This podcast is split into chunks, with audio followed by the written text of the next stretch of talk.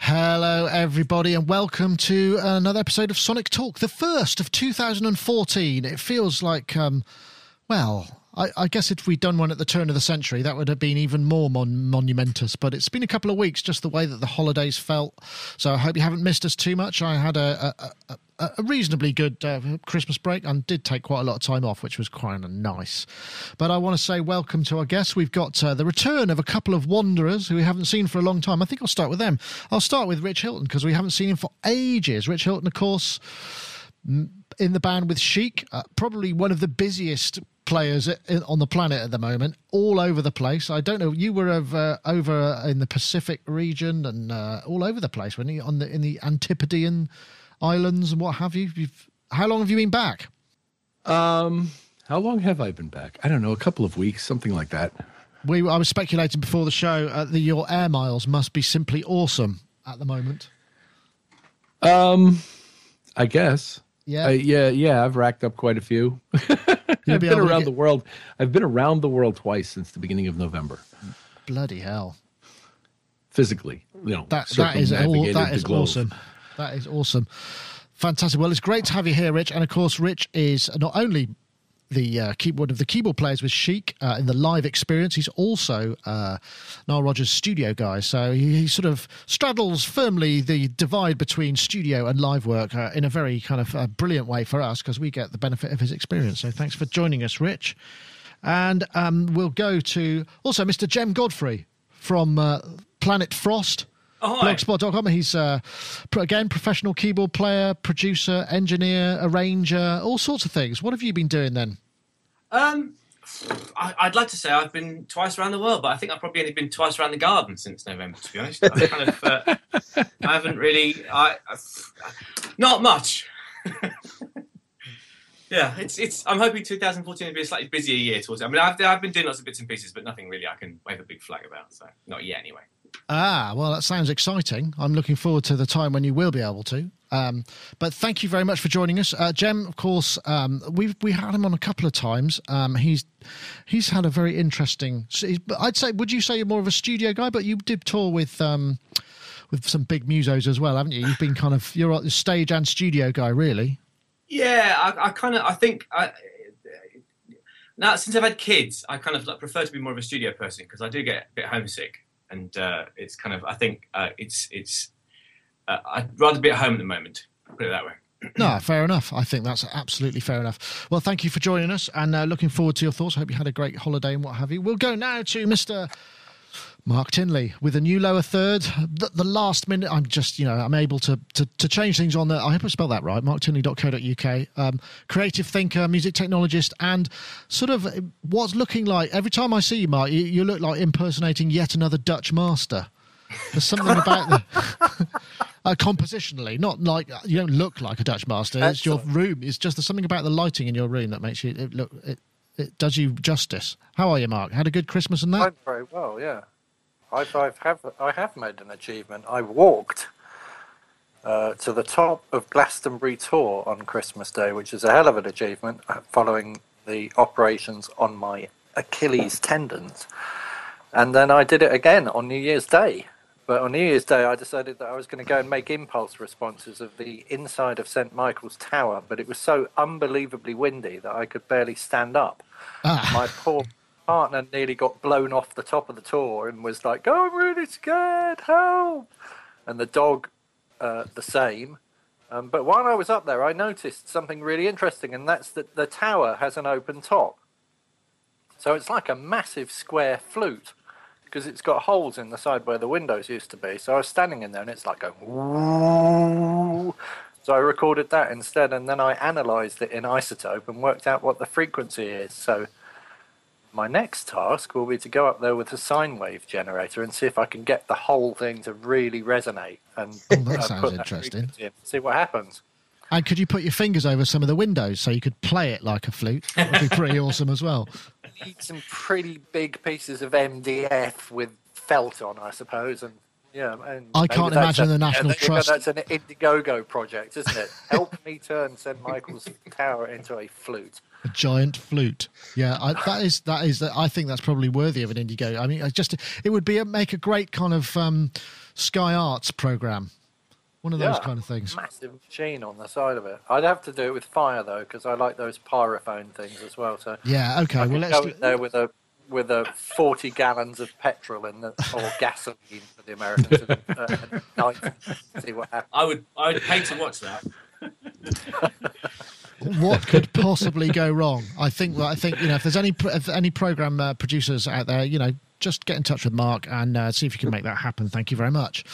Anyway, uh, Gaz Williams is also, as Gaz Williams, you look like you're actually on top of Everest in the snow, wearing a kind of really warm, wintry thing. I expect to see a Yeti at any point, sort of grab you by the shoulder.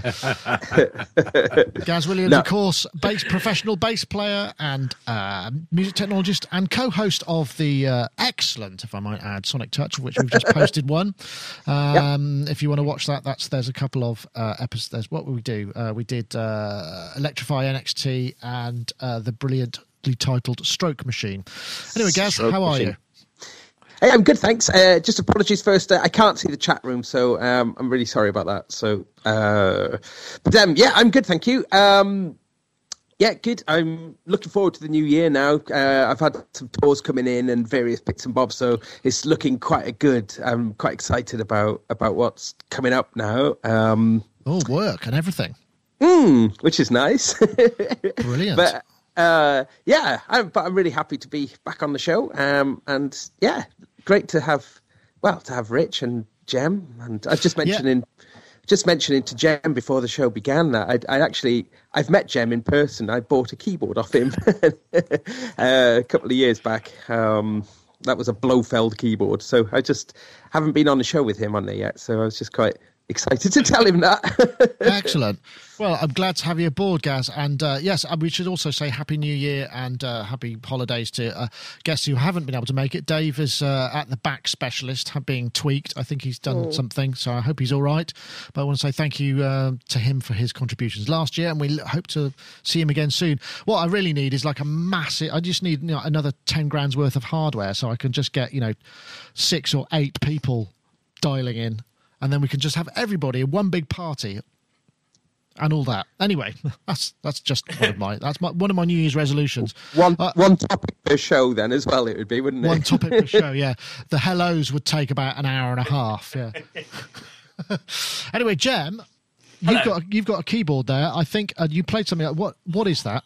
You can't have this. a keyboard in shot and not make a noise on it. This uh, well, this is my um, I, I this is my Emax two, my E-mu Emax two, which I picked up the other week. Um, it's it's let me uh, let me see if I can get something going here. Come to life. It's uh, basically it's the it's the middle range of the second version, so it's the two meg version. Uh, you've got fantastic sounds, which I'm sure you'll remember, like this. Oh yeah. And if you're feeling in a kind of pet shoppy boys mood, we got we got the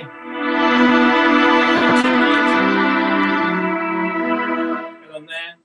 And uh, the best thing I like about this is that it's actually it got the sequences from um, from some of the original sort of sound demo. So this is a sequence direct from 1989. Are you ready? Oh yeah. Robot Dance.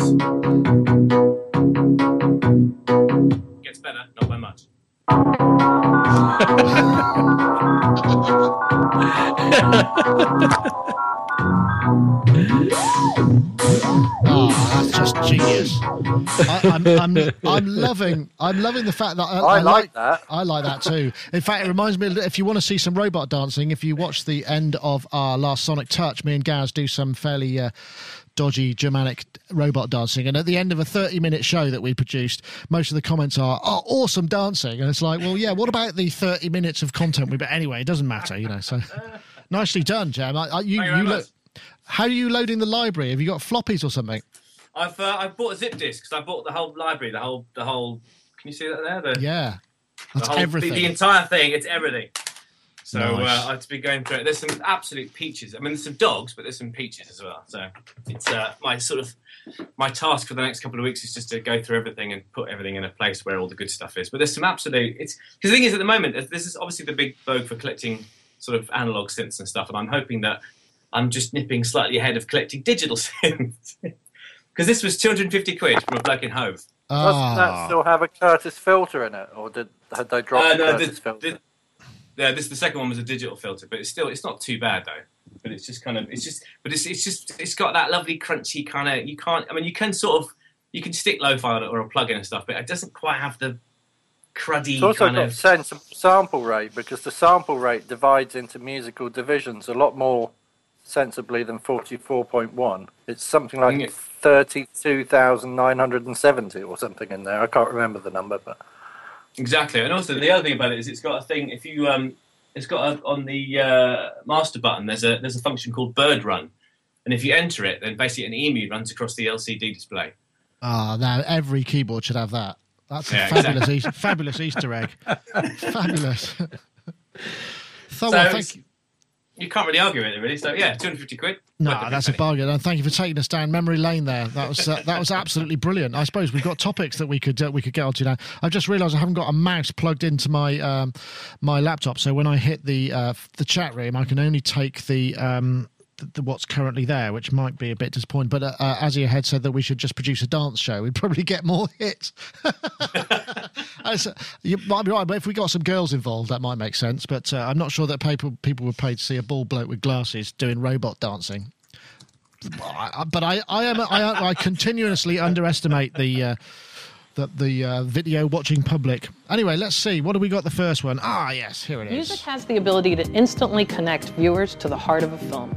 Join the Hollywood Reporter as we sit down with the creative forces behind the year's most celebrated scores. On this episode, we have Hans Zimmer of Rush and 12 Years a Slave, Thomas Newman for Saving Mr. Banks, Henry Jackman for Captain Phillips, Steven Price for Gravity, Christoph Beck for Frozen, and Alan Silvestri for The Croods. Welcome to the Hollywood Reporter Roundtables. The- that's probably it. I'm probably already busted by uh, YouTube anyway. But that's uh, uh, that. I found this on Tara Busch's uh, Facebook page if you want to follow her because she posts some really good stuff. And this I hadn't seen this, and there's a whole series of stuff. In fact, they've got um, producers, directors, editors, uh, agents, uh, comedy actresses, comedy actors. You know, leading. It's, it's a the whole series of people. They're all sitting around and sort of talking about what it's like to do the job within the movie industry, which is absolutely brilliant. Did anyone get a chance to look at this and see and see any of it? I mean, uh, it was a bit of a scoop getting Hans Zimmer there. I didn't realise he did Rush. I've, I've saw that. It was absolutely brilliant. Did anyone get a chance to watch it, or is it going to be a tumbleweed moment? No, I watched it, all of it interesting, wasn't it? The the the, the recurring the recurring themes of. Uh, fear and rejection and uh, insecurity about creative ability, uh, as well as handling diplomatically um, people in the same boat on the visual side. I thought it was pretty good. Um, I thought it. I I was kind of blown away as much by the humanity of all the people that were speaking as anything else, or how humble they were, because I, if I was Hans Zimmer, I wouldn't be that humble. maybe I need to go and do some more work on my ego. and then what's this Predator 2 clip as well? Because they all seem to end up saying that is it Alan uh, Alan Silvestri? Alan, Alan, yeah, Alan Silvestri was one of them. Yeah, so they all suddenly got onto this thing about that Predator 2 score was the score that really did it for me. And that, uh, the younger chap was sort of saying that as well. And I, now I want to go and find out what that is. That's sort of the next the next uh, hook in the thread. It's like, oh, what was that then? If they're if they're all rating that as their sort of number one, you know, most brilliant score, I want to know what that is. Yes, I, am trying to remember. I'm, I'm, the film. I recall the film Predator. Um, I think it, the, the franchise got a bit terrible when it was Predators versus Aliens 10 or whatever it ended up as. But I think the initial one was uh, very atmospheric. Um, I know a lot of you have worked on film scores. Have you ever done uh, an in, one in, in, in its absolute entirety? So been responsible for the entire sound world of a film. Rich, have you had that opportunity? Uh, not as Richard Hilton, no. or well, just in terms of a project generally. I mean, presumably, yes, not... yes. Then in that case, yes, but uh, not under my name, no. So, how? I mean, uh, and how is that process generally? Have you, have you found? I mean, do you did you get a chance to see this and recognize any of the kind of the things that were that they were talking about in there? I didn't have time to watch this this morning. Okay. By the time I knew I was going to be on the podcast, it was too late. I didn't have time left to watch this thing. So um, I read some of the interview uh, that apparently is depicted in the video, and um, but not enough to be able to answer your question. Ah, okay. Well, the, I think the, the the the thing, one of the, the the themes that seemed to come out of it was when when when you're working with a director and you know th- this idea of notion of temp music and they get very attached to it and then they want something that's almost exactly the same but then you get this other scenario where they didn't actually shoot what they needed to happen in the scene so you've got to sort of make it happen mm. like the dog i think the, the the thing that they used was the dog didn't actually run fast enough out of shot and it's supposed to be a really exciting moment. So you've got to sort of make it seem more exciting than it actually was, and you get that kind of that because usually one expects the music to follow the visuals and just kind of support it and, and be fairly uh, in. In, transparent, uh, yeah, unintrusive, rather than actually, can you can you fix this for us, please? Because it doesn't work very well. Well, I don't know if that's. that's I've seen all of that. Yeah, Every single one of those scenarios you've just described, I've seen. But it sounds, I mean, it sounds like for all of those guys, a lot of it is, is again, it's people management and people skills, you know, and just that interfacing with the director and the, you know, who might be kind of going out of his mind with stress and worry, and you know, he's been obsessing about this for for ages. Another thing that was interesting was that whole thing about yeah, this moment here when the look of uh, when the, when when his expression changes and there's that really and, and you're watching it going I can't see anything. What are you talking about? You know, there's there is no moment, so you have to kind of falsely create invent again, one, yeah. invent one. um, a, re- a, a really very interesting read. Jem. have you? Um, I mean, you you know, working maybe not on a movie level, but certainly on maybe TV programs and adverts, you must get this that the, the sort of mini drama version of what they were talking about for the entire movie, right? Yeah, I think you do. You kind of you, it depends a lot of it depends on on the client really. I mean, sometimes you get very very musical clients who are very, and they were saying this. I, mean, I read the interview as well, and it's that you know sometimes they get directors who are very musically kind of uh, what's the word, um, uh, just dialed in. You know, musically they have a sort of sense of of what they want, and there's the kind of clients you think, oh, brilliant, you know. And then the other ones, and I used to get this with writing songs as well. The A and R guy would go, oh, we'll know it when we hear it, and you're like, oh, okay, yeah. So how, long, you, how of, long, have I got? Yeah, yeah, and it's it's that it's it's. I mean, you do obviously, and the the, the the ethic of it is that you do obviously want to do the best work you can to deliver the thing. And there's that they were saying there's that thing about music has to be there and then suddenly not there. You know, it's this, it's such a fine balancing line, and and and you know, it's it's. But at the same time, if you get if you get the music right, like the Gravity, the, the film, you know, it's such a brilliantly realized piece of music. How suddenly it's not there. It doesn't need to be there. But when it's really kicking off, it's like, oh my god! And the music's so beautifully scaled to ratchet up the tension and stuff. And it's, it, I think it, you've just got to kind of. Uh, sometimes with stuff I've done, you basically just chuck something out there, thinking it's either going to be liked or it's going to be hated. And you know, occasionally, sometimes it's luck of the draw, it will just fall on the right side of yes or start again. You know, so it's uh, it's an it's in, inexact science, but when when the kind of numbers involved are like the sort of numbers that Zimmer and that lot have got to deal with, the pressure must be unbelievable. Yeah, I mean, one of the things that was very interesting was, you know, Zimmer was saying uh, on more than one occasion, you know, he's he's sat down with the first draft and he's watched through the movie and he just gets up and goes, "I know what you're thinking. You're right. I'm going to have to start again." And I just think the having the luxury of the clout to be able to say that you could do that and them having to go, "All right, then," is, is amazing. I don't know, Gaz, have you? Uh, would you have the guts to do that, given uh, the sort of tight deadline that that that they're working against? I I mean, deadlines are great, really, aren't they? In in that it forces you to stop procrastinating and getting on, getting it all done. So in that respect, I would, I love actually working to deadlines. Um, I find it quite exhilarating, and I, I really like it. I, I, like having to make those decisions.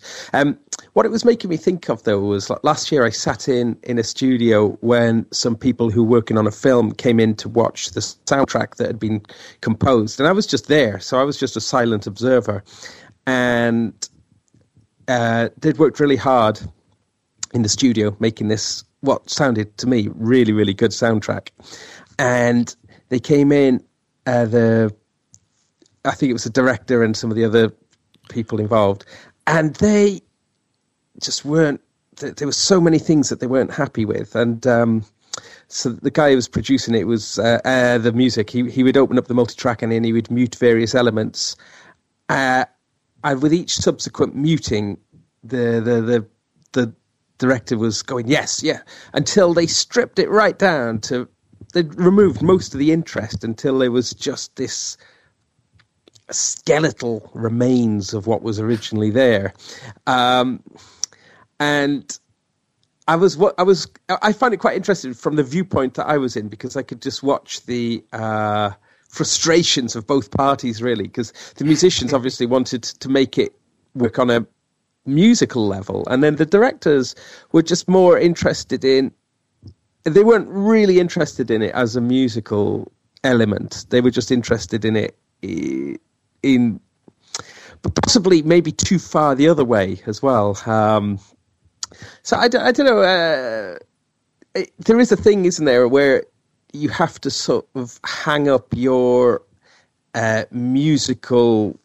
Um, I don't know. I, I, don't know what you'd call it. You know, you just you have to kind of leave it behind your your muse, I guess. You know, and make the director happy, I suppose, ultimately. And even if that means compromising your own musical vision, uh, and it's I suppose that's a it does get into the ego territory then, doesn't it? Really, of just yeah.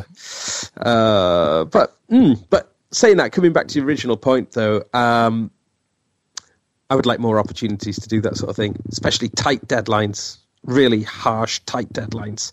Bring it on. That's very brave. I don't know. How, how do you work on uh, deadlines, Rich? Are you kind of a, do you like to work to a really kind of unrealistic point, or is it just nice to have something in the distance you know got to aim for? I mean, what when do you find you work best? Oh, muted again.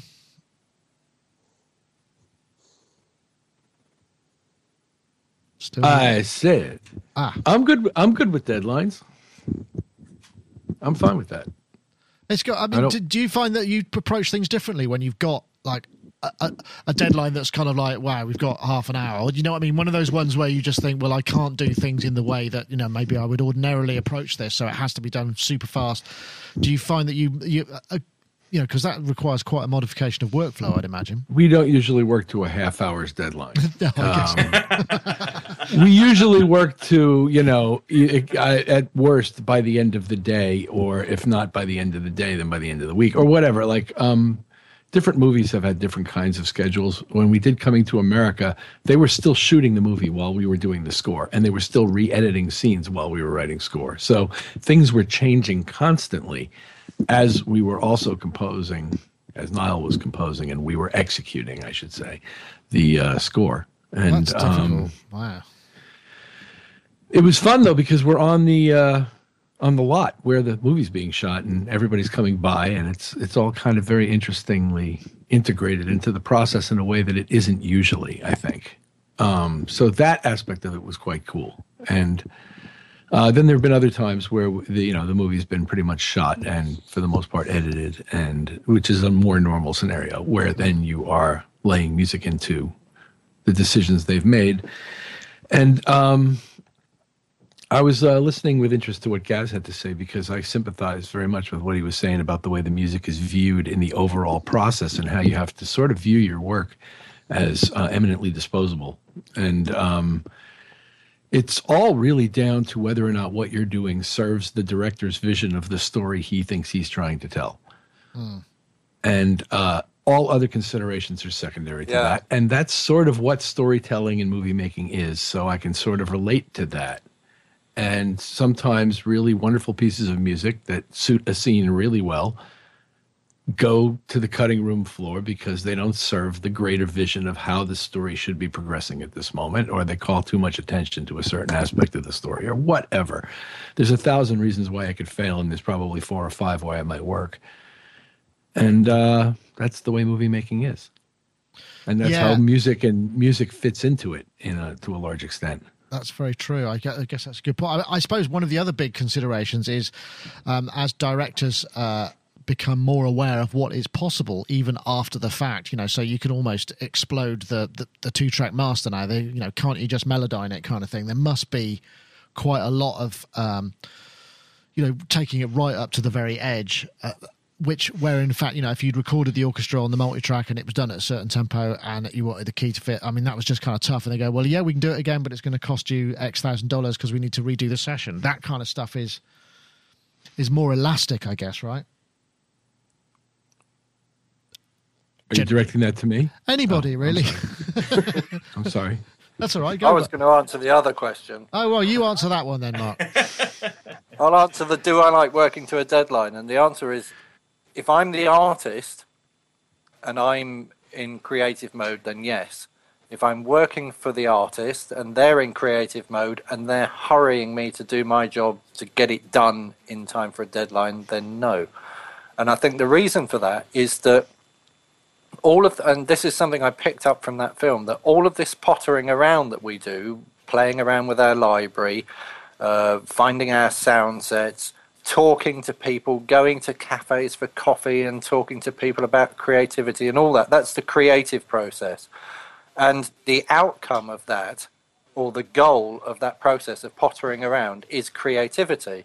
And all of that tool set that you kind of gather up is what becomes your armory when you get into one of these scenarios where somebody goes, Right, Mark, I want you to write this tune. We need it by next Friday. It's for this.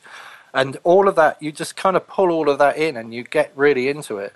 If, you, if you're doing it for someone else, then they've got their vision of it and they're asking you, Can I look in your toolbox and borrow a spanner? Or see that screwdriver there? Do you think it will fit this screw here? And it's all, it's just always really annoying.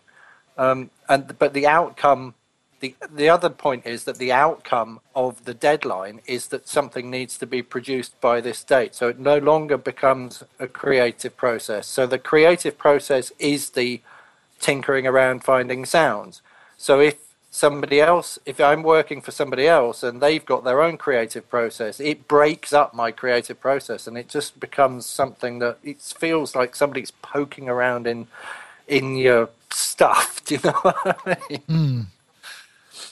Yeah, no, I think I do know what you mean, and and you the autonomy that you get is, I think that's probably the hardest thing, isn't it? The the that you lose a lot of autonomy when you're working on a film because it's out of your control. What you were saying, Rich, about you know the the, the narrative is the most important thing, and yet you know as the composer, perhaps perhaps an inexperienced composer, if you were. Then you would. That's going to be the thing that you need to relinquish to a degree to be able to kind of uh, make sure that, um, you know, you can serve the purpose that you're supposed to, I suppose. Well, I think that's the thing. The thing about it. Sorry, Jim, jumping in here, but it's just that it's that kind of. It, well, I've got two hats because I've got like a lot of client-based work and I also do my own stuff. And you have two hats. You kind of got the there's your own hat where you're doing your own stuff, where I kind of your ego is okay, and that's kind of where you get fueled. But then if you're doing the client stuff, you are, and the same with the film. Not that I've done one, but it's you are kind of you're a cog in that bigger machine, and you've just got to kind of do it when you're required to do it. I think, and that's the half the that's maybe half the skill of it. Mm, it sounds like I, I, did notice that a lot That, of does, the gu- that still. Go- yeah go oh, I was going to say that, that still goes back to the idea that when you've got your own hat on and you're doing your own stuff, the outcome of that is always to just be creative and to come up Mm. with creative solutions to things. When you're working for someone else, it's not that you're being creative. The outcome of that is that there needs to be a product for somebody else. So that's not such a creative process because it has something in the future that's calling you to do something, whereas creativity has nothing in the future. There's no other goal other than the outcome will be be creative or creativity itself. Yeah. wow that sounds that sounds eminently right actually so Have I gone too deep? no no It is. I mean, it's interesting. Uh, the more, but I, one thing I did notice about all of the guys in the room, you know, they all had, uh, they were the way they talked about the music was very detached. They didn't sort of, they talked about it as if it were um, more of a building construction um, rather than a, an emotional contact they maybe had with a piece that they'd written. The you know it didn't it was it, I thoroughly recommend watching it actually before before we go on too much down, down a rabbit hole. If you want to check that out uh, Hollywood Reporter there's a whole series of them uh, and yeah um, and I can th- thoroughly recommend if you haven't seen Rush I didn't know that Hans Zimmer did the music for that but it's a brilliant film uh, really happy good New Year everyone. Yeah happy New Year. So um, let's have a look. This one's really awesome. Check this out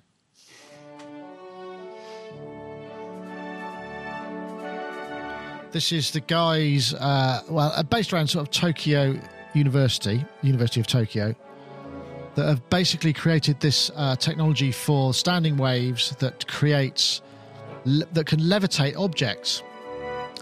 Uh, and but they can not only levitate, but they can focus it and move it in X, Y, and Z like really quite effectively. It's very impressive. Uh, you saw it there with just the um, uh, polystyrene beads, but you know, here, like there's a little resistor. So some stuff with more than a reasonable mass. We're talking about. It's not just kind of pieces of human hair and stuff.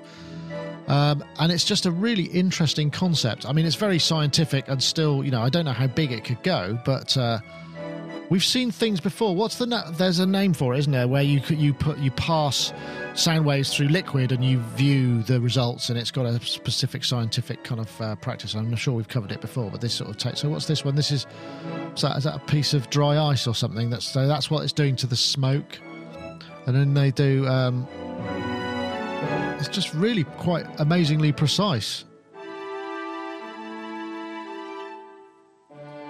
Anyway, I won't go on about and about.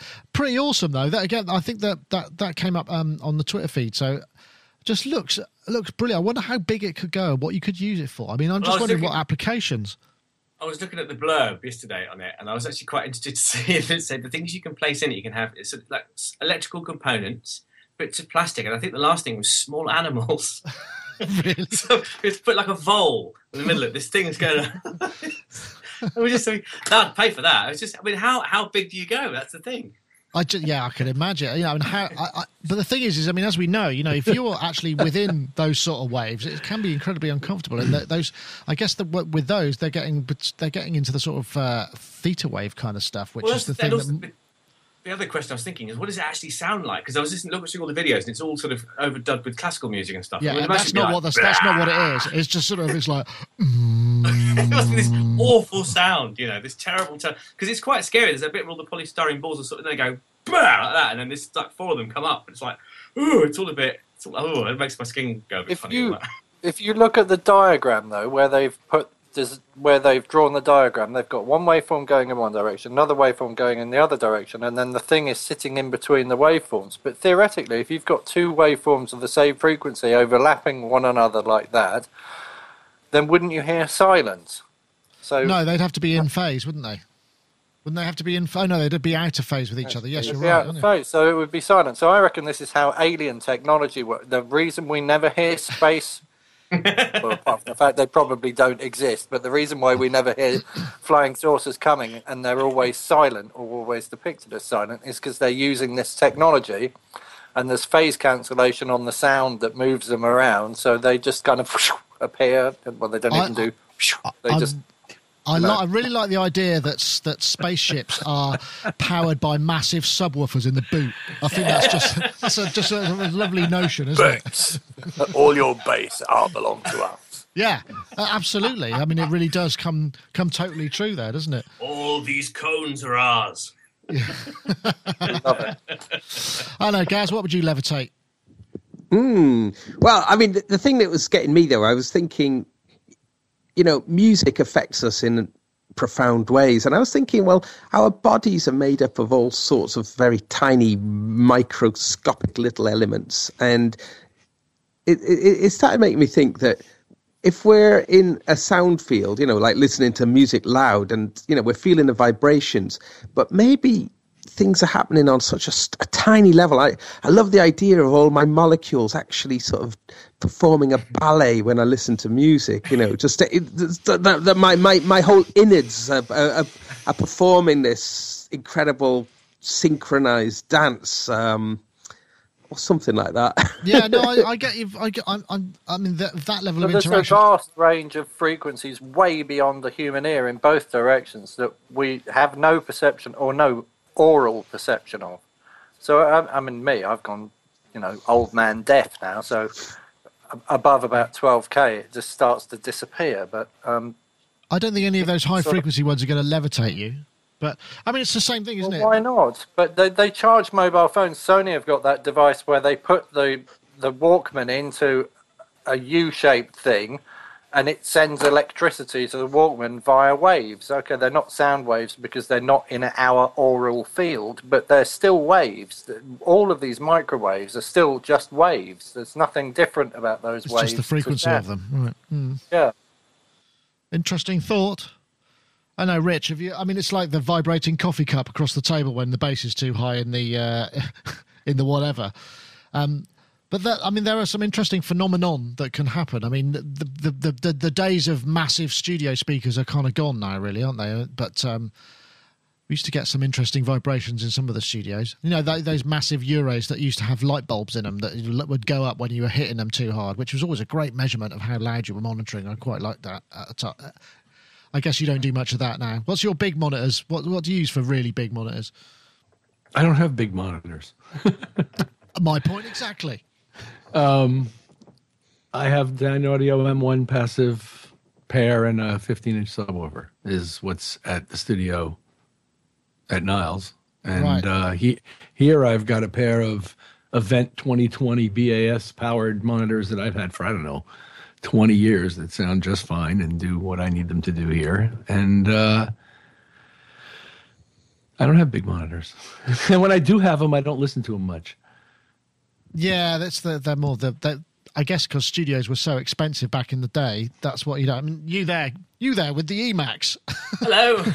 Have you bought some big monitors to go with those those Emax? You need a pair of Euros with those big that big sort of foam blue thing that used to stick out of them. and it, No, I've, just to- got, I've, I've got um, Klein and Hummel 0300s here. Ooh, nice. Um, yeah, it's again, it's that thing of I think you know studios. Those big speakers, they were the A and R destroyers, weren't they? Like they come in, all right, boys. There's the DFA fader. You fiddle with that, and we'll turn it up to eleven. And it's like ding, and that's kind of. I think now those days are gone. we don't really need all that anymore, do we? No, I So- suppose they just hand out the uh, the sets of Bluetooth earbuds. Yeah, exactly. Yeah, Play them the MP3s. yeah. Yeah. Yeah. This is what it'll sound like on the phone, chaps. Yeah. Actually, actually, could just hand out iPhones and they can just listen like that, couldn't they? Or have it on the on ear. But anyway, no, I'm getting terribly uh, old git now. But um, yes, great fun with that. I mean, if you want to check it out, I mean, I, I'm sure they'll come up with a reason for doing it. I mean, but it looks nice in the meantime. Um, so do check it out. It's on the various blogs about the place. Uh, this is sort of Uh, ties. I think, can I Sorry, just say yeah. one last thing? The, perhaps the most interesting thing that they did with it was when they injected liquid into the sound field and then it held the liquid in Oh, a yeah. droplet. I think that there's going to be a techni- technological use for that particular thing because there's no way of containing liquid uh, other than putting it in a container. So to put li- to have liquid contained in air is going to be really useful to something. I don't know what. but Well, it'd be great in a Bond movie where you've got like a ball of hydrochloric acid suspended in a uh, in a sound wave above, you know, your, our hero, and uh, there's got twenty seconds or whatever until the, the the power is switched off and it just splats on top. Yeah, that would be good. Be good Brilliant. there we go. I think they should be incorporated. Excuse me. um, right, uh, YouTube owns it. Yeah, this is a scary graphic. Uh, where is it? Uh, it's over here somewhere. Look at this. This is just mind blowing. Right, that big blue line there um, denotes the percentage of uh, online video content uh, viewed in the US in 2013 and the top online co- properties. That's YouTube. And those little tiny blips at the bottom is everybody else, with the next nearest being Hulu, Vevo. Uh, I don't even, I don't think even, um, it doesn't look like Vimeo is even on the on the graph. Wow. And I tell you one thing that it made me think more than anything else. Rather than you know uh, that's incredible that any one entity could have such a monopoly of content, but does it really say something about us as consumers? How lazy we are that we're not prepared to sort of um, look around for any alternative sources just in the name of um, uh, you know uh, balance. It's, but it's an interest. It just kind of illustrates to me how uh, how lazy we are and how we're always going to take the path of least resistance, and that's that's kind of quite scary in some ways because once you've got that going on, then you've basically got. You know, there's no choice, is there? I suppose.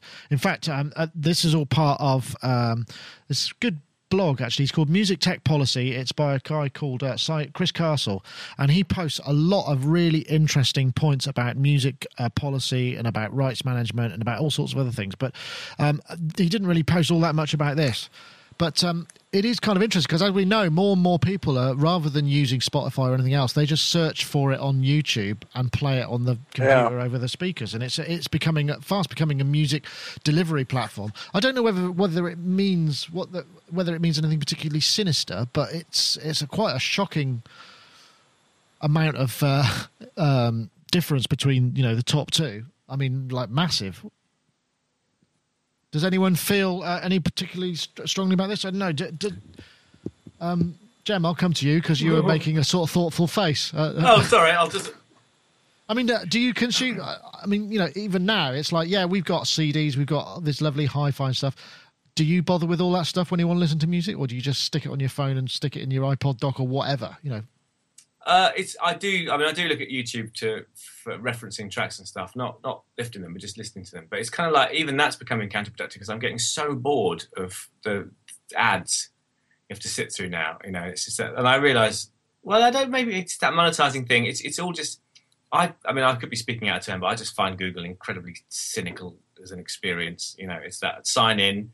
Oh no, we're not we're not harvesting this details. We just want to kind of know if you're all right, all that kind of stuff. It's I I try and I try and um, not uh, access too much music via YouTube and, and that kind of thing. But then again, it's that thing of you get so many people saying, "Oh, we want it to be." You get links. People look at this or check this out, and it's always YouTube. And it's kind of and it's I don't know. It's it it. It's it's it feels it almost feels a bit like it's a war we can't even think about winning. You know what I mean? It would be lovely if there was a whole different type of of, of, of, plethora of places we could access music and listen to stuff. And Vimeo is really, really good. But again, no one really seems to use it. And I think had it, if it was in any other industry, there'd be some monopoly commission looking at them going, hang on a minute, this can't be right. Yeah, I mean, I think that's probably uh, true in many ways. I mean, because it just just seems like such a ridiculous difference there. I mean, do, do you, I know, do, but does it make any difference? What do you think, Gaz?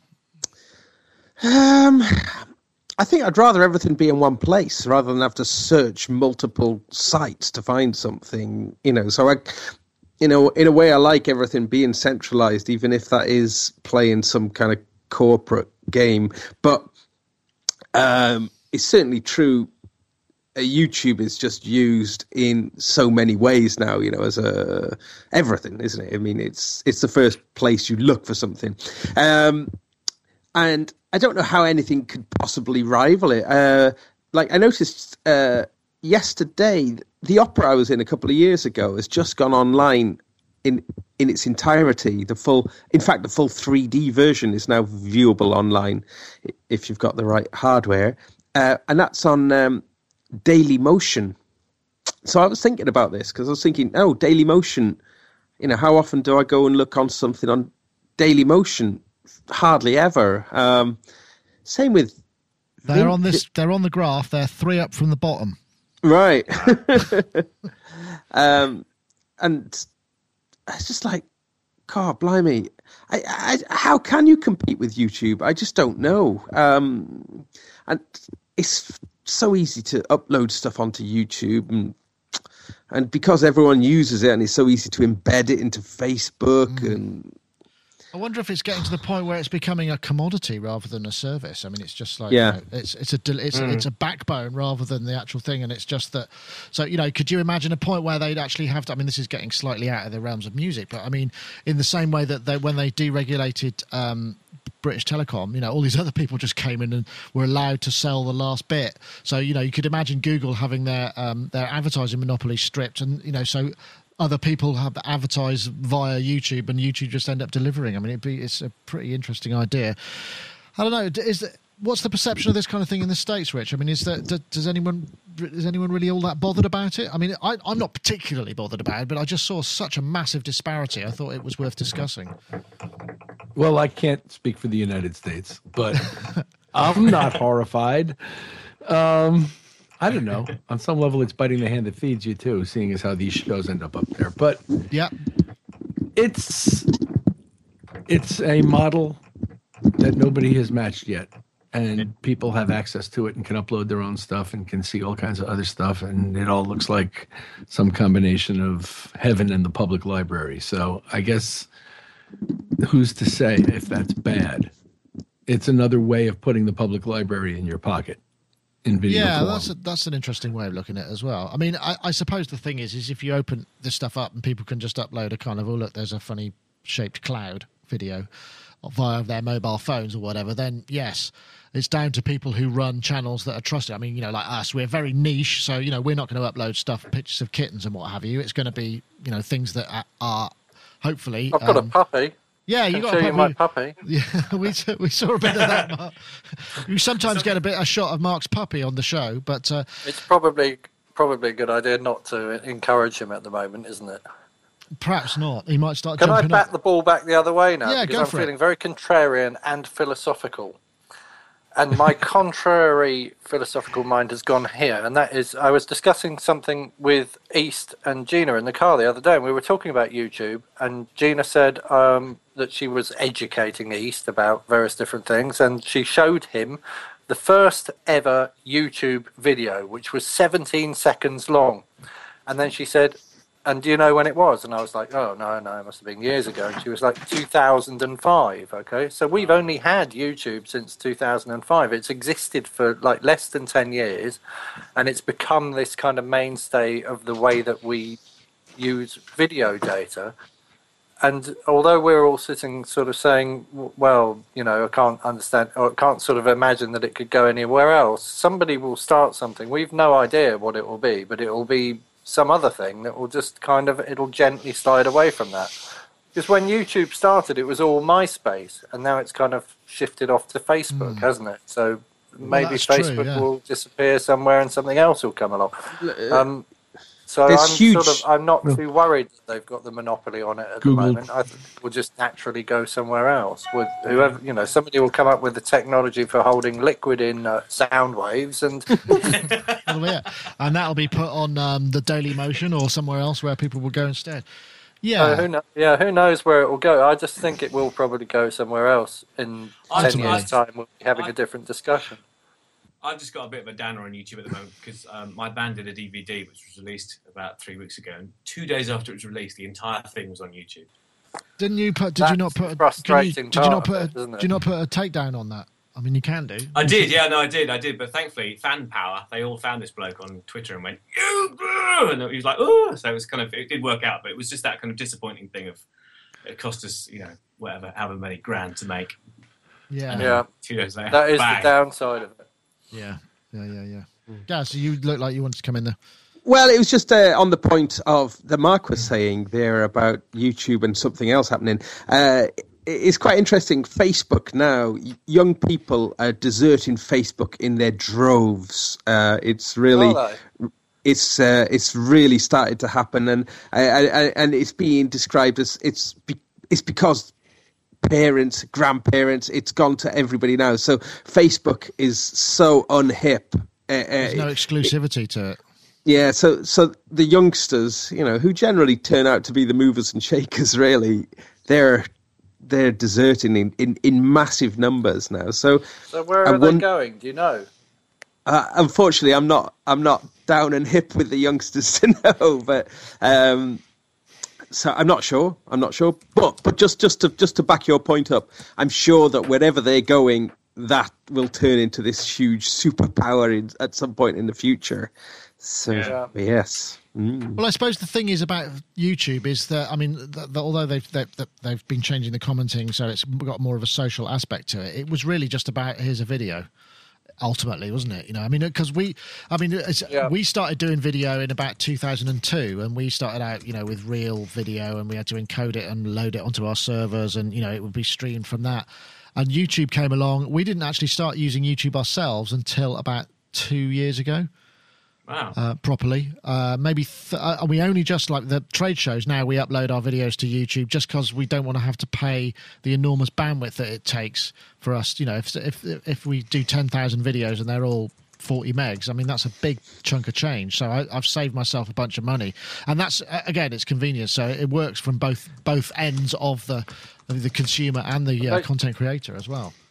They've made it really accessible as well. I mean, if I'm in the park with my kid and he does something interesting, I can take a video of him. I can press a button. It's on YouTube in five minutes over the 3G network, and then I can send a text to my dad and say, "Dad, have a look and see what we just did." And you know, sort of just for family stuff, or uh, you know, your home video, or sharing your wild ideas. Yeah, and it's, then uh, it's just instantly there. That's true. I mean, convenience. That's what I was. I mean, that's what I suppose I mean. You know, the convenience as opposed to the to you know when does it become too intrusive that it doesn't uh, that you know the experience is ruined because if you're using it for music and you're maybe sort of DJing on YouTube I mean are we going to end up in a position where it's going to be a, there's going to have to be a YouTube premium like there is with Spotify which gets rid of the ad so you could just kind of play the stuff you want I mean it, it's going to end up that way I'm sure in the end yeah but um I quite uh, like Mark. I like I like Mark's vision to the future. I think if you could have like video and water delivered at the same time, you could we could call it Uflume or something. Just, kind of, you go. I'm going to watch. I'm going to watch Gaga and have a glass of water. Brilliant. I love it. I'm there. I'm there. Well, yeah, although it's, it's, more likely to be Coca Cola or some other uh, carbonated beverage, isn't it? And uh, like a scratch and sniff, there'll be sort funny. of you know. Um, what else have we got? Oh yes, here we are. The, does anyone fancy this?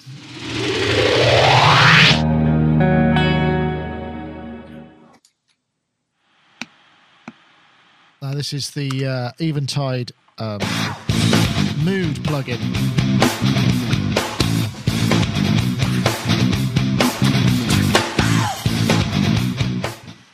And uh, this is telling us it's sort of a traffic light system as whether something's happy or sad or. Um... Oh.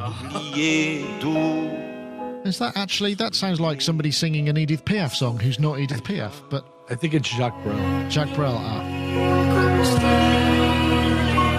Also works in other DAWs. I'd be pleased to know. So uh, this is uh, an interesting idea. It's a visual plugin that analyzes the audio. It's from Eventide, and they, they sort of say what you're probably wondering why why we're doing it. It's because a lot of what they do is about analyzing audio to find out what's going on and then applying DSP programs. So they said uh, mood is a bit whimsical, and no doubt will, some will question why we bothered to create the plugin. The fact is, the audio analysis is the heart of what we do, and we are curious to ensure explore the possibility of using signal analysis to map musical content to emotion. Said Eventide's Tony Agnello. Um, we were also inspired by a well-known producer who, upon learning the idea, said, "We're nuts." Fair enough. That's kind of it. And they've only trained it on pop songs. You can download it. Uh, you have to go to. Um, I, I forgot what the URL is. I'll put it in the show notes. And um, and basically, you, it's only on iLok, I think. So there's an awful lot of marketing data being grabbed, email address, iLok account, and then they'll stick it on there and then you can do it. Any good? Mark, did you try it? Mark's not back. Anyone tried it? Anyone? I am back. I ah, did try it. Does it have any? I, um, I, mean, does it have any purpose? I mean, do you need to know whether or not, or is that the thing that you perhaps use when you're playing it to the film director and he says it needs to be sadder, and you go, "Look, it's fully sad on the Mood Pro. It cannot physically be any sadder than this." I put, um, I put, I put it in Logic, so I downloaded the AU version, put it on my iLok account, registered it, put it in Logic, and then I ran Soundflower through uh, I put my computer's output through Soundflower back into Logic, um, and ran it as an A yeah as an AU plugin and had it so I could play things in iTunes and then it would give me um, an indication of what things were. And it told me that uh, Gary Numan was um, happy and calm and then it told me that Ziggy Stardust was angry and happy at the same time. Um, mm. So it's kind of well, I, I am not sure what Work it's how it's like, how it's doing it. I mean, it's I suppose it's a bit of fun really. So they've got my email address now. Um, and oh, I analysed some of my own music, which it said was happy, and I don't think I've ever been happy in my life, actually. So. oh, Mark, aren't you happy I'm, now? I'm a misanthrope, definitely. So, I, I might produce something happy. It's something of an irony. So does it have a purpose? I suppose is the. Uh, I mean, it seems like it is a bit of fun and it's got some publicity, but I, I suppose it, what would be more useful if it was the other way around. You just pour any music in and turn the sad or the, and so you get something more of Yeah, that- that would be pretty good. I don't know. Um, I love the image of showing the movie director that it couldn't possibly be any more know, yeah. sad. Look, it's fully ties into our earlier conversation very nicely. Well, so that was, could have a useful for that. It could have a use for that I then. I couldn't think of a use before you said that, Nick. So now you said that. That's just like it's the ultimate client silencer, isn't it? Brilliant. Okay. You know, Where do with I all sign of up? these things, the, the angry, uh, calm, I've forgotten what they are, angry, calm, happy, sad, all of them uh, produce MIDI control data as well. So if you play a piece of music into it, it will spit out a whole load of MIDI controllers. For what purpose, I don't know. Or you can connect it to OSC as well. And, and ask it to send, could- you know, it can that's send angry, happy, calm, and sad to the to the adjacent studio, maybe. You could have you could have like sort of you could have like aromatherapy things with fans attached, blowing different smells Yeah. into the studio depending on the kind of. Or lighting. So Maybe you I'm just missing a trick. I mean, Glastonbury is the. Jesus, Mark, you need to make something. hub of all these What you need to do, what you need to do, is create some kind of box that has like an Arduino in it or a, a Raspberry Pi that runs this plugin that just outputs stuff to people of Glastonbury that they can find useful. wire them up and analyze them. Well, you know, if it if it did if it did really analyze something, maybe I can't do. I can't. I would never charlatan things. Oh, That's- okay. Uh, just a bit of fun. I know, but I mean, Gaz, uh, do. I mean, I can't. I suppose that I can't really see uh, what use it would be in any way, unless it, you could get it to work the other way around. Yeah, it's. Uh, but it, it feels a little bit reductive to take music to just those Four four elements, really. Because most of the music I make is kind of puzzling and disturbing and Excellent. unple- unpleasant and rubbish, and none of those kind of categories kind of sum that up. I wonder, So- yes, what what combinations of those four uh, four emotions uh, are unpleasant? Sad and angry. That's quite unpleasant, I suppose, isn't it? That just just sounds like sort of awful ways to describe people, doesn't it? Really. can Yeah, I mean, one- I, I I think you're right though. It, it- it's just a, it's just a little marketing gimmick, really, though, isn't it? And I think um, I I don't know. Uh, I, d- I don't know. Sorry, I don't know what else to say. Thank you. I think you could, you could you could have one in a live context. So you got one, you got a band on stage. You can have like under rehearsed, bit hungover. These lights could kind of come on depending. Certainly with my band, anyway. You could, yeah, if, if they were attached to the monitor engineer's kind of uh, controls, then you could have. And then if you had something that was working the opposite direction, you could kind of pep them up a bit with, you know, some sort of software processing of their audio musical output. Interesting idea. The But final anyway. thing I noticed about it actually was that the license runs out on the 2nd of April 2014. So one has to wonder if there may be an element of April Fool about it. Yeah, that's getting one in real early, isn't it? There. Absolutely, they the first. They might sort of drop the bombshell on April the first. Actually, it was a big joke, and it doesn't really do anything other than move. Oh man, uh, are we about to enter? You know, we're getting to the April Fool version of Loudness Wars, or um, X number of days till Christmas shopping. So you have to get your April Fool joke out so much further in advance for it to kind of break through all of the other April Fools that are going to be out at the time. Oh man, I, I hope not. That would be. I, I, I'm going to have to start thinking about mine now. I haven't got one. We never. We don't do them very often here, actually. But uh, maybe they'll be. Maybe they're going to release a load of April Fool fodder on um, just before the April the second. But yeah, interesting. If you fancy giving it a go, and you're not sure whether your music is happy, sad, or angry, or uh, what was the other one? Good, Calm. calm. Then um, this Yeah. can help you find Or all of those all at the same time. yeah. Then you know you might need it, but uh, yeah, it's kind of a bit of a bit of fun, really. Uh, Node Supergroup new release. This is kind of cool. This is um, the supergroup. You're in a supergroup, Jem. Am I? you? Uh, well, aren't Frost a supergroup? No, Oh, I thought they. were. I thought they were a kind of prog supergroup. Pla- No, no. It's it's more like sort of. It's like just a collection of farmers, really. Musical terms. It's not- musical no- farmers. Nothing, nothing super about us. Well, this is what Node like. Actually uh, uh, produce. Well, there's that. Uh, Flood uh, is one of the main guys. Uh, Ed Buller, uh, Dave Bessell, and uh, a new member, Mel Wesson, who has most recently provided soundscapes for Hans Zimmer's blockbuster film. And you can basically, uh, if I get the, uh, where is it here? I think I found um, ah Supergroup. No, and they they did some really interesting stuff actually. Uh, where they, they, they all got together and performed at Paddington with, with their modular gear for a day uh, this is the sort of stuff they do. They just hook it all up. They must spend so much time when they get in the studio. They book a session. It probably takes six hours for it all to warm up and communicate with each other properly. So it must be um, quite a laugh. Um, but this was a, there's a beautiful shot of this on uh. If I just grab that, that was from one of the sessions that they did at Battery Studios.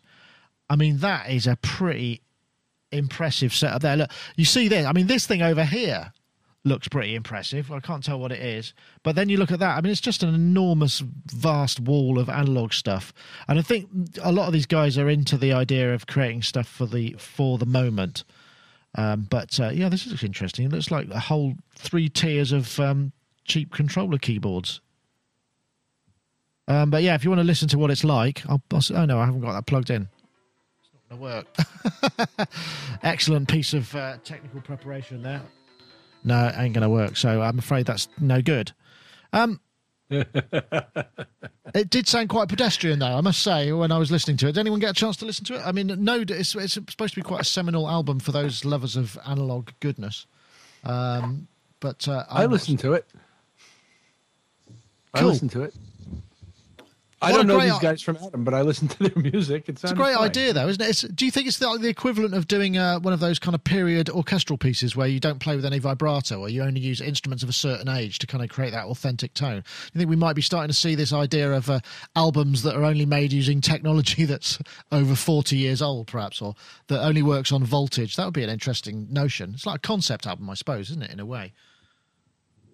I guess it, it, there's a long tradition of this. Um, you know, going back to Tangerine Dream and Mother Mallard's Portable Masterpiece Company and stuff like that.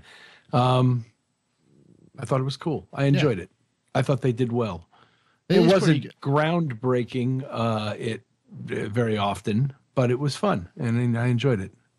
I think it's going to be coming out on February the 18th. I look at that, so just a few days. Um, yeah, not not too long ago. Uh, incidentally, um, there's I, I, was watching quite a lot of television over Christmas, and there's a really awful um, BBC, I think it might be BBC quiz program called Pointless Celebrities, where the idea is to answer the most obscure questions against a public poll, and the lower number of people that vote, the uh, the, the, better you do. So your the idea is to get the least points possible, effectively. And uh, there was a, a, question about uh, bands with fruit in the title, and uh, one of them was Tangerine Dream. hey, well, you don't get to see that very often on mainstream television, and it was a very low scoring um, scoring round. Anyway, if you if those who are interested, that is probably not very interesting. I don't know. Do you like a bit of analog noodling there, um, Jem? Yeah, I hadn't. I have to confess, I hadn't heard of Node because I think their last album was like 20 years ago, wasn't it? The first album. It was a while back, yeah. And I think it's it's the entire thing is improvised, and they just did a bit of editing, which I think is quite a nice sort of modus operandi. It seems Hello. to be quite a voguey thing at the moment. It's a sort of, I mean, I, I, I quite liked it. I've got to say, I had to listen to it, and I found it very calming. It is quite calming. Yes, it's kind of floaty, floaty. Yeah, and, yeah. and the thing that you will notice about it, it's not full of massive banging over super loud beats. It's very light in that department, and that's quite refreshing in a way. I yeah, it's sort of it just it's I think it's an evolving you know, from, it just sounds like they're just evolving sequences, you know, sort of evolving as it being layered and different sort of like dissonant things.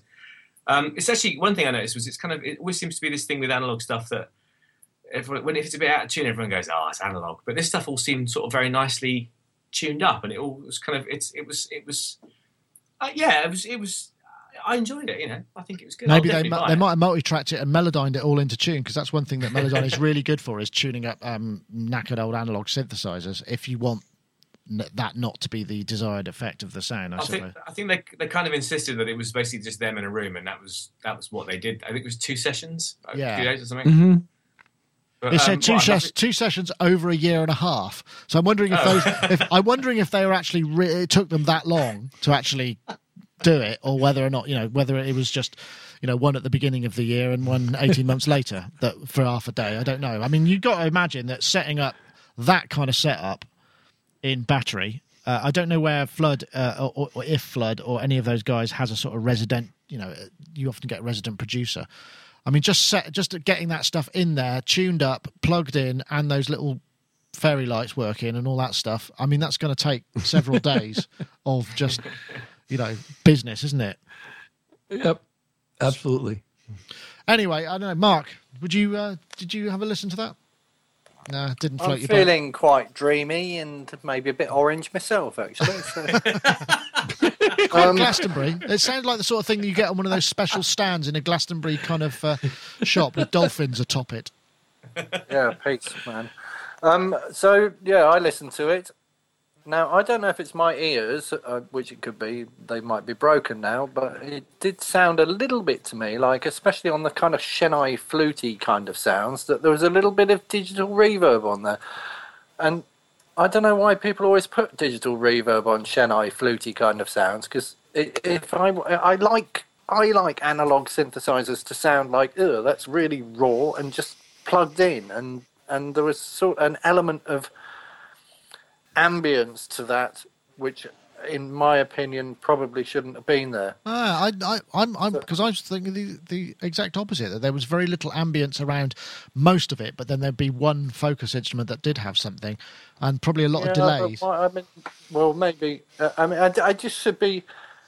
I would expect to hear sort of really dirty tape echo, maybe with a synth. But this is just my personal preference, of course, and maybe I'm, you know, maybe it sounds too dry and too, you know, it, it it sounded like somebody had done something to try and make it sound a bit bigger, like a bit of spatial and a bit of ambience on it, which I I think was unnecessary. I like dry, Dry. analog. It's really totally dry. I like that. Uh, um, Dave Spiers has got that uh, Strymon El Capitan, El Capistan, hmm. which is a really. I want to get one of those. It's a fantastic sounding analog delay emulation. It's essentially some DSP boards. Shark. It's a SHARC DSP and a foot pedal. But it just sounds absolutely brilliant. If you listen to any of the recent uploads that Dave's been posting on the GForce TV channel, it's all over that. I mean, it just it does sound they they do sound really good. So I think digital's okay in some instances 'cause when it's a analog Well, emulation. no, well, uh, but there's just that kind of that lush lexicon sound, and there seem to be, uh, or even like a real room. I mean, synthesizers have outputs on them and don't play into real rooms. They're electronic instruments, so like stick it straight to tape and forget about ambience. It doesn't need to be on it. Um, and again, I might be wrong. Maybe they've maybe somebody's done something really clever with white noise that makes it sound ambient. But Ah. I, I, I want it to sound raw. Oi, flood! I no. like. I, I, I just need to say that I did actually like the music, and I thought it sounded good, and I liked the the content. It's just the way that it was um, presented. Well, it's available, as I said. It's going to be on the 2nd of, uh, sorry, no, uh, 18th of February, um, and um, you can get it via uh, di, d- din.org, which I think is Ian Boddy's, um, let's see, news at din. It looks like it here. Let me just show that up. Uh, it's uh, limited to 1,000 copies, released date 18th of February 2014. Synth Supergroot Node tur- return with their first release since 1995 and their vast arsenal of vintage analog equipment. What more can you ask from an album description than that? um, in fact, if they just released the album and then a book with a load of pictures of their kit on it, they'll probably sell tons of it. So it sounds like it's, it's going to be, Yeah. yeah, yeah, let's go, man. Because I've left myself wide open for like a, a terse response from someone now, haven't I? Um, I can't see anything in the chat room. You seem to be fairly safe now. But that does bring Well, us to the end of our topics. Oh, Gaz. Oh, I was going to jump in with Please something about that, but it's quite possibly better that I didn't really. But No, no. I was going to say that analog synth music, um, if one is on psychedelic drugs, now this is just purely what I've read, um, then the experience of listening to certain sounds are quite a profound thing. And there was an album, and I can't remember what it was from, I think either late 60s or early 70s, where one corner of the sleeve had been dipped in lysergic acid or just a very small part Oh of my the god! uh, and it was if you and you could just nibble on your album sleeve at this particular place and then listen to the album uh, and it would enhance the album experience somewhat Wow. Got to be Um, Grateful Dead, hasn't it? I can't imagine how you get that. I mean, can you imagine being being kind of that coming out and it's like you know the the, the distributor has essentially been distributing Class A drugs to a completely unvetted audience of minors. That would be uh, wow, very irresponsible, but uh, interesting idea, Gaz. Don't yeah, recommend it. just yeah just thought maybe they, they need to do something like that just for their marketing Oh, I campaign. see what you mean. Yes, so maybe they could have a uh, I I don't know, like a um. Uh, I yes, I, I'm struggling to think of anything that I can say that won't get me into some sort of trouble. But uh, perhaps they Oh, don't there need to must do. be some Too kind of synthetic legal high they could tack to the corner of it, surely. Uh, you're probably right. How could you attack it to a digital download? Maybe what it needs to be is delivered in a waveform, like a little globule that is just sort of, and you know, just, um, yeah. Oh, have you there's, so- there are those digital drug downloads. Has anybody seen those where they I've use nev- the binaural uh, beats technology to alter people's brain states? If you just type digital drugs into uh, Google, you'll find loads of sites selling these things. And there was a an article in one of the British newspapers saying how terrible these things were, and people's teenagers were being taken off to Satan by listening to them, and all sorts of stuff. So, uh, just one of them prior to listening to it would sort it right out, wouldn't it? Wow, I don't know what to say to that. I've never heard. That sounds like uh, that's really, yeah. What an interesting idea. I'll, I'll find a, a link and send it to you. Maybe we could uh, have it as a topic. Maybe so, yeah. anyway, thank you very much, everybody. Um, I've got to head off because I'm uh, I'm in training. You see, I'm walking to and from work every day to sort of get in training for NAMM because I've been living a sedentary lifestyle during Christmas.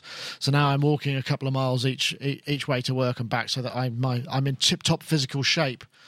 Um, for the NAMM experience, which uh, not next week, but the week after, I'll be traveling. I'll be there, and then so we, we got next week's show, and then we got a couple of weeks off because there'll be travel days in between. So, so if you want to catch, ah, I've just noticed my uh, my audio recorder was full, so I'm going to have to extract the audio from this. But anyway, anyway, never mind. That's not something that I need to uh, share with everyone. So I want to say thank you very much to everybody for listening. Uh, it's been great fun and great uh, to have you all aboard. So we'll start over there with uh, Jem Godfrey um, with his Hang on, hang his, his Emax two. I could Yeah. see you're gonna. Oh, he's Have I got gonna. I'll tell you what. it? Get a sequence, get re- prepared, and maybe we can play out with it. That would be good. Anyway, Jem, thank you very much for joining us. Um, Is that working? Ah, temperamental Sorry. 80s technology. and we'll also say thank you very much to Mr. Rich Hilton, back from his travels. Are you back for a while now? Are we going to see a bit more of you, or are you off again, off into the off, to the rest of the planet? For... Oh, there he goes. Working. I can do it. Sorry. Thank you very much. So, anyway, Rich, thank you very much for joining us. Are you going to be uh, around for a bit, or are you off again? I'm home for a while. Ah, that's great. Well, I hope. Uh, Yeah.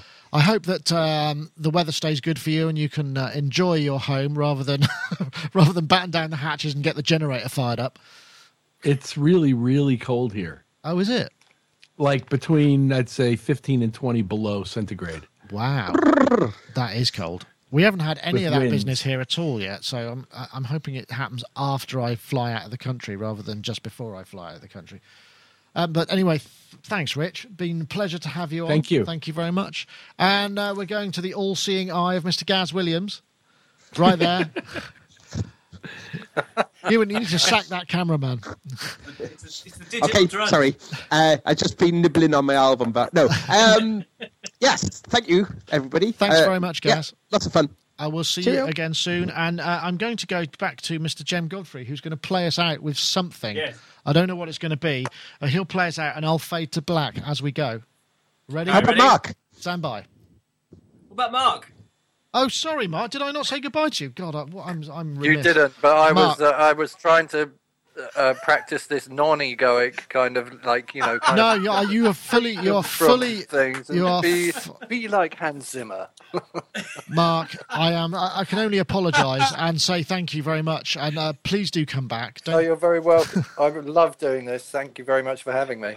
Anyway, marktinley.co.uk. There's where you can see more of Mark to make up for the fact that I didn't actually say goodbye. But thank you very much, Mark. And we'll go back to, um, I haven't forgotten anybody else, have I? We'll go back to Jem, who's going to press the button on his antique 80s equipment. There he goes. Oh, yeah. We'll do the dance again.